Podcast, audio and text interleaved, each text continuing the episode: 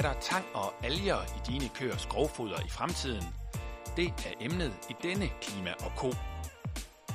Og kompagni består i dag af Mette Olaf Nielsen, professor på Aarhus Universitet og ekspert i metanreducerende additiver. Torben Goldermann Hansen, mælkeproducent med 200 jersikøer på Fyn. Annette Brun, forsker på Aarhus Universitet med speciale i dyrkning af tang og alger til kvægfoder. Og Nikolaj Ingemann Nielsen, han er chefkonsulent hos Sikkes Innovation med speciale i foder og klimapåvirkning.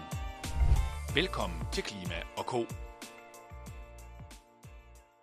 Måske har du hørt om, at der bliver forsket i at bruge tang og alger som fodermiddel til køer. Her i Klima og Co, så skal du høre mere om, hvad status på den forskning er, og hvad det måske kan komme til at betyde for dig som landmand.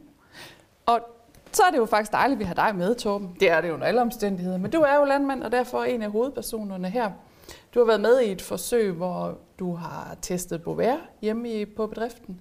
Øh, og det gik jo godt. Hvad tænker du så om det her med tang og alger til fodret? Hvad, lige umiddelbart?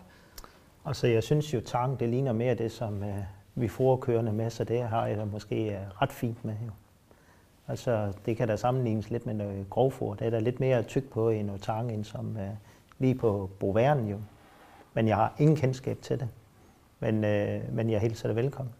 Det, det er jo spændende at se, hvad der er perspektiver i det her. Kan du ikke lige prøve at fortælle os sådan helt overordnet status på den her forskning? Hvor er vi henne lige nu? Ja, vi er der, at man har påvist forskellige steder i verden, at der findes nogle øh, tropiske røde alger. Aspargopsis hedder den her generelle overordnede art. Og at de indeholder nogle øh, bioaktive stoffer, som kan angribe det enzym i de særlige mikroorganismer nede i vommen, som laver metanen. Og når de angriber det enzym, så låser de enzymet, så det ikke kan bruge det koldioxid og brint, som bakterier har lavet, når foderet bliver forgæret i vommen, så kan de ikke lave metan ud fra det.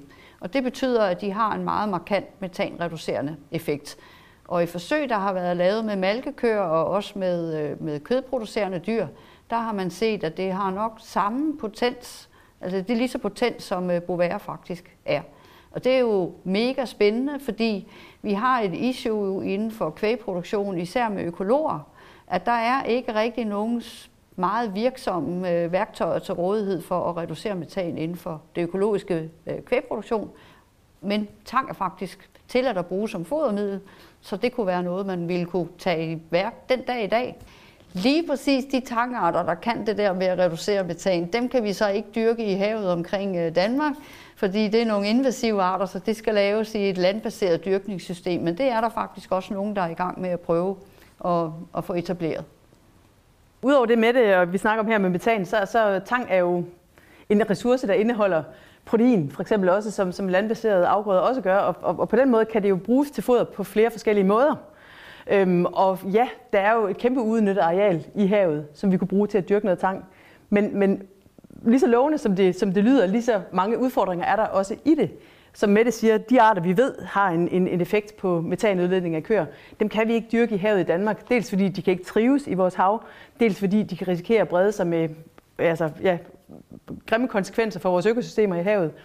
De arter, man gerne vil bruge til foder, hvor kan man egentlig dyrke dem henne? Hvordan kan man dyrke dem bæredygtigt? Hvor meget areal skal man bruge osv.? Der, der, altså, vi er ikke så langt med at dyrke havet til tang, som man er med at dyrke afgrøder på land i hvert fald. Så der er lidt at øve sig på endnu. Ja, der er meget. Men du har i hvert fald selv faktisk været med til at høste tang og bruge i foder til køer. Hvordan har det virket? Jamen, jeg har været med til, til at høste tang til, til foder til køer af flere omgange. Det første var i Australien, hvor jeg var med til at håndhøste 3 ton af den her Asparagopsis, Mette fortæller om, øh, på nogle tropiske rev, øh, til, til nogle af de første koforsøg, der blev lavet. Og det havde jo god effekt, ved man. Øh, så har vi høstet rigtig mange forskellige danske tangarter. Vi har 400 arter af tang i danske farvande. Og øh, vi har høstet 20-30 stykker af dem, som Mette har testet i sit laboratorium for at se, om de havde samme effekt som den her tropiske Asparagopsis. Øhm, så, så vi har høstet meget forskelligt, vi har dyrket meget forskelligt øh, dansk tang for at teste, om det har en, en effekt, men vi har ikke helt kunne se de samme ekstremt positive resultater som med Asparagopsis. Nikolaj, du møder en masse forskellige landmænd og taler blandt andet med dem om foder. Hvis du nævner sådan noget her for dem, hvordan øh, vil de typisk reagere alger og tang og så videre til foder? Jamen, men, altså jeg tror, at, øh, eller mit indtryk er, at mange af dem, de, øh, de hilser jo sådan set øh, alt det her velkommen, ikke også? Fordi det vil jo være godt at have noget, ikke bare have bovær, men at have flere additiver eller tilsætningsstoffer eller øh, øh, komponenter, man kan komme i sit foder til at reducere øh, metan med. Øh, men det er da klart, at det vækker nok større genklang hos øh, økologiske mælkeproducenter, det her, fordi at, at, at, at de ligesom har hørt, at det er, det er her, de kan, det kan de få øh, gavn af, det kan de bruge formentlig. Øh, hvorimod Bovær og Silvær og nogle af de andre additiver, dem, øh, det, det, det er ikke sandsynligt, at de kan, de kan øh, bruge dem. Så, så derfor er, er tang og alger specielt interesse for økologiske mælkeproducenter, men, men jeg ser jo sådan på det, at hvis det er hvis det, bliver, hvis det har den reduktion af metan til en given pris, øh, som er konkurrencedygtig med Bovaer, jamen så er det jo interessant for både øh, økologiske og konventionelle øh, mælkeproducenter. Men sådan helt praktisk, hvordan kan øh, tang overhovedet indgå i foder? Hvordan gør man? Altså man kan sige, hvis, når først du har råvaren, altså tangen, så, så er det bare et spørgsmål om at tørre den og formale den til grovfoder, ligesom du siger. Ikke? Altså, det er jo et, et, et, et plantemateriale, selvom det ikke er planter. Øhm, så, så det kan sagtens indgå i foder på den måde. Det der er udfordringen, det er at få nok af den, altså få den her ressourcesikkerhed eller forsyningssikkerhed af øh, store mængder af tang, fordi vi ikke har altså udviklet dyrkningen af det så, i så høj grad endnu. Mm, mm, hvis man høster tang ude fra naturen og, og laver et, et fodermiddel af det, så vil årstidsvariationerne påvirke, hvor meget der er af det aktive stof i tangen. Så selvom man høster øh, den samme tangart, så kan der, om man høster forår eller efterår, eller man høster det ene eller det andet sted i, i landet, kan have stor effekt på, hvor, hvor, hvor virksomt det er. Så der vil være basis for helt sikkert for nogle, altså, nogle standardiseringer, der vil være nødvendige for at kunne bruge det. Vil du have mod på at selv skulle stå og dosere og vurdere, hvornår på året er der det her lige høstet? Kan vide, om det betyder noget for, for mængden, eller hvad tænker du der? Jeg, jeg sad lige med den tank der, at det, det er næsten lidt ligesom vores øh, græsinsilage, jo, når vi høster det. Der er også forskel på første slet og så øh, femte eller sjette slet, jo. Mm. Så må ikke vi får, får et system, der kan tilpasse det. Det tænker jeg næsten. Så du er ikke så skræmt ved tanken om det? Nej, det er jeg faktisk ikke.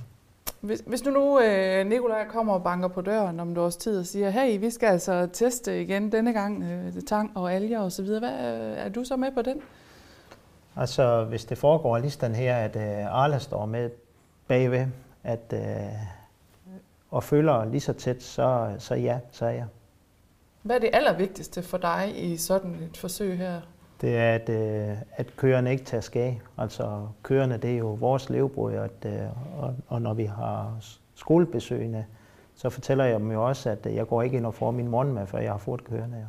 Fordi når de har det godt, så har jeg det også godt jo. Og, at, og det samme er det jo, uanset hvor mange, vi er jo ikke en forsøgsstation jo, så, så, så, så det, skal jo, det skal spille ud i virkeligheden jo. Og, øh, og, og gør det det, ja, så er jeg også, øh, så er jeg også med. Det var du også med. Spil ud i virkeligheden. Der er jo nogen, der skal lige arbejde lidt videre inden, øh, blandt andet dig. Ja. Hvis du sådan kigger på det overordnede billede af, hvor vi står lige nu, hvor du ser du så der, hvor der er mest bøvl, for at sige det som det er lige nu, og hvor er, der, hvor er de store øh, potentialer i at lykkes med det her?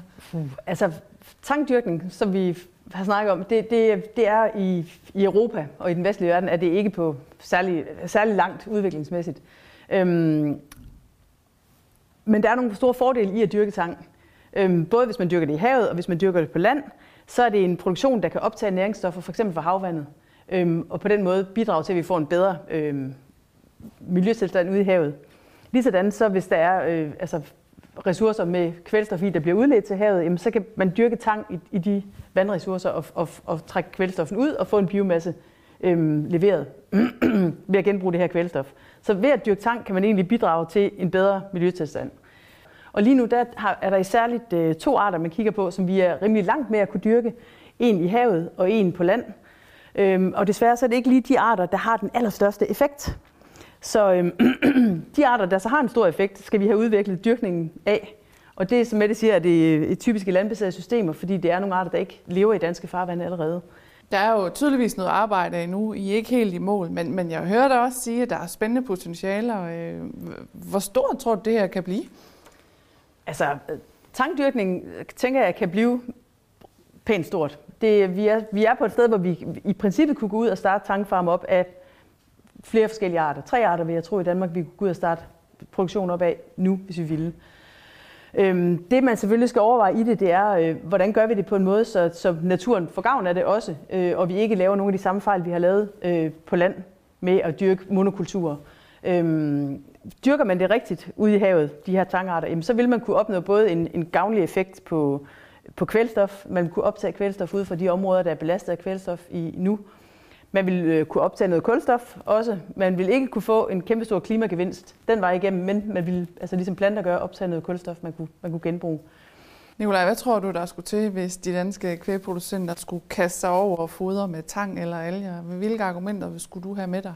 Jeg ved ikke, om man skulle have så mange argumenter, vel, fordi altså, hvis man øh, kigger lidt i nogle gamle bøger, så har man jo, øh, så har man jo faktisk fået at køre med tang i Danmark for, for mange år siden. Så det var jo noget, man brugte til at få køerne til at overleve om, om vinteren. Det var jo, og, og, og, jeg ved ikke, om det var brunalgen eller hvad det var, men man høstede det simpelthen øh, ude ved strandene, og så, og så fodrede dyrene med det. Så, så det er jo noget, der har været brugt før. Øh, men men øh, det, jeg tror, der kommer til at afgøre det, det, det er, hvor meget metan kan du reducere, og hvad koster det at reducere det metan. Det, øh, det, det, det bliver det regnestykke, og der kan jeg høre lidt på Annette her, at, at, at der, der er alligevel øh, øh, noget, lidt vej nu, før man får de der effektive øh, øh landsystemer eller eventuelle øh, dyrkningssystemer ude i havene. Øh, det, det, det, det lyder lidt smådyrt, øh, som det er lige nu, ikke også? Men det er jo klart, det er jo en udvikling, der skal, der skal i gang, og der skal, der, der, der skal drives. Så, øh, så det er bare med at komme ind i kampen. Det er det, og det er rigtigt. Altså det, man, man er nødt til at have en eller anden økonomi, der hænger sammen i det her dyrkning, for at, at kunne levere varen. Og det nytter ikke noget, at det, dyr, det foder, man så kan fremstille, det koster så meget, at man ikke har en chance for at bruge det ude i landbruget. Mette, hvad tror du, hvornår kan de danske landmænd komme til at bruge alger, som reducerer metan i deres foder? Vi samarbejder med et øh, lille dansk øh, firma, opstartsfirma, som øh, har sat gang i det her landbaserede produktion af nogle af de der røde alger, som de hedder, der, der har de her bioaktive stoffer i sig. Og de er meget optimistiske med, at de vil kunne stille noget til rådighed og har økologiske producenter som deres primære marked for, for deres produkter, regner med at kunne have noget klar til 2025. Et eller andet spændt mellem 2025 til 2030 satser de på at kunne have en produktion, der ville kunne være målrettet hele det økologiske segment i Danmark. Så håber man på, at de når deres mål, fordi i virkeligheden så er det jo, det der, det der begrænser nu, om det kan tages i brug, det er jo, om, om det er der. For der er ikke nogen øh, rent sådan lovmæssige forhindringer i at bruge det her produkt, og i de små mængder der, der kommer vi heller ikke i problemer med for eksempel indhold, højt indhold af jod, som nogle af de arter her kan have. Det er ikke noget, der kommer til at være en øh, barriere for, at man vil kunne tage det i brug. Tom, du har jo øh, børnene til at hjælpe på gården hjemme på Fyn. Tror du, de øh, kommer til at bruge alger og tang osv. Som, som en del af fodret i fremtiden, når de tager over måske? Altså, jeg, jeg sidder jo også her og tænker, at øh, det lyder til, at det er lang vej, og når man så tænker på, hvor lang vej Brovær har været undervejs, så, øh, men de er da heldigvis unge, så muligheden foreligger jo. tak til jer, alle fire, for at være med her. Så fik vi talt om alle de mange ressourcer, der er i havet også. Og tak til jer derude for at kigge med. Vi håber, I er blevet klogere. Det var Klima og Ko for denne gang.